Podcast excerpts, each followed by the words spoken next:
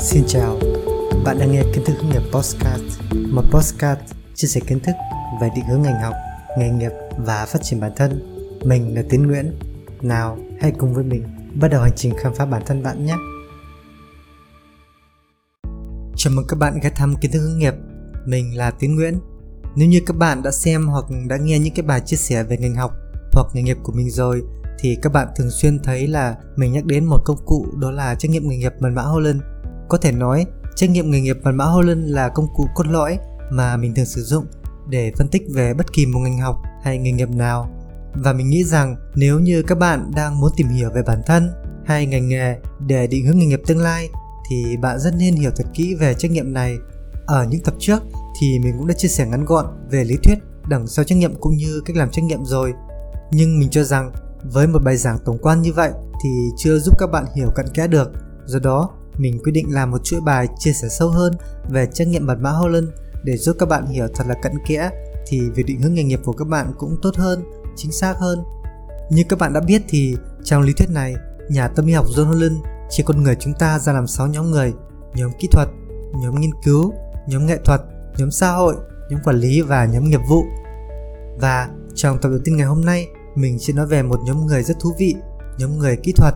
Bài chia sẻ của mình thì gồm 4 nội dung chính sau. Nội dung thứ nhất, đặc điểm của nhóm người kỹ thuật theo lý thuyết mật mã Holland. Nội dung thứ hai, những đặc điểm của nhóm kỹ thuật bạn có thể thấy ngay từ khi còn đi học. Nội dung thứ ba, những ngành học nghề nghiệp phù hợp với nhóm kỹ thuật. Và nội dung cuối cùng là định kiến về giới trong lựa chọn nghề nghiệp. Và bây giờ thì mình bắt đầu nhé. Phần thứ nhất, đặc điểm của nhóm người kỹ thuật theo lý thuyết mật mã Holland. Theo lý thuyết này thì nhóm người kỹ thuật là những người thích làm việc với đồ vật, công cụ, dụng cụ, máy móc, động vật hoặc là cây cối và thường không thích các hoạt động tương tác với con người. Với đặc điểm như vậy thì nhóm người này thường có năng lực về mặt kỹ thuật như là thủ công, cơ khí, nông nghiệp, điện và họ thường sử dụng những năng lực kỹ thuật này để giải quyết các tình huống trong cuộc sống. Tuy nhiên, nhóm người kỹ thuật thì lại có một điểm yếu đó là à, thiếu hụt các năng lực tương tác xã hội và giáo dục. Về tính cách thì những người kỹ thuật thường được miêu tả với những tính từ như là thẳng thắn, thành thật, kiên định, tuân thủ, thực dụng, thực tế, bình dị, khiêm tốn, tiết kiệm, thiếu tương tác xã hội, thiếu linh hoạt, thiếu nhạy cảm, thiếu gắn kết.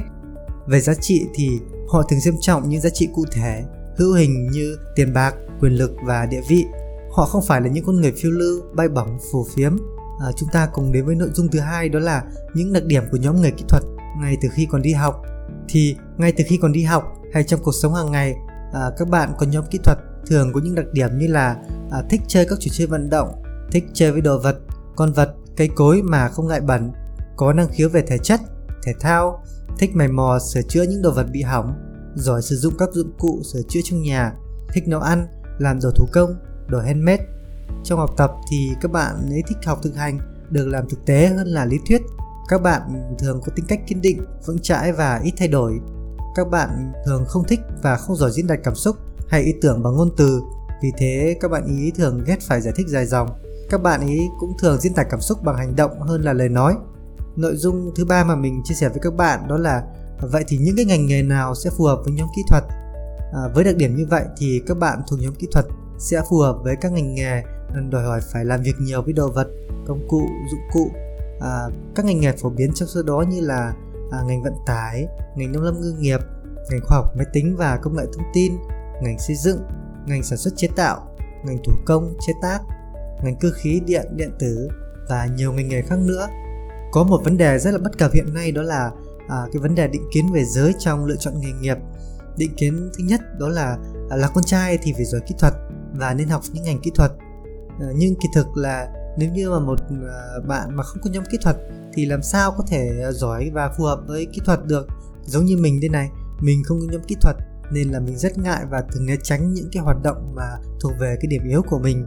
Thật sự là mình chẳng bao giờ động tay động chân sửa chữa đồ đạc gì trong nhà cả.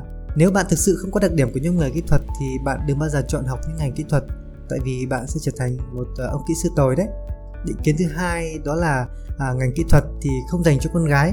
Quả thật là có rất nhiều bạn nữ có nhóm kỹ thuật, các bạn ý rất là khéo tay và các bạn hoàn toàn có thể lựa chọn ngành nghề kỹ thuật, chả sao cả, miễn là mình thích, mình giỏi là được. Nhìn chung, những định kiến này thường không có tốt cho việc lựa chọn ngành học, nghề nghiệp của các bạn. Mình hy vọng là những cái chia sẻ của mình vừa rồi sẽ giúp các bạn nhìn nhận vấn đề một cách khoa học và vượt qua được những cái định kiến này.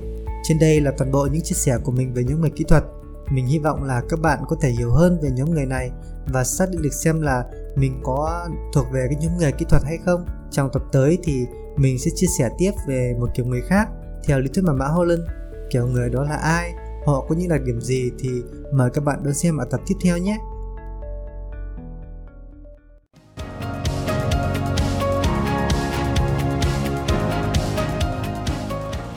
Cảm ơn các bạn đã lắng nghe podcast của Kiến thức hướng nghiệp.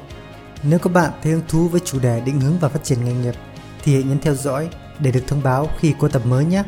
Các bạn có thể tìm hiểu thêm các thông tin về định hướng nghề nghiệp trên website kiến thức hướng nghiệp.com hoặc YouTube channel Kiến thức hướng nghiệp. Nếu bạn có bất kỳ thắc mắc nào về việc định hướng nghề nghiệp, bạn có thể kết nối với mình qua email kiến thức hướng nghiệp a.gmail.com hoặc Facebook kiến thức hướng nghiệp. Xin chào và hẹn gặp lại các bạn trong những tập tiếp theo.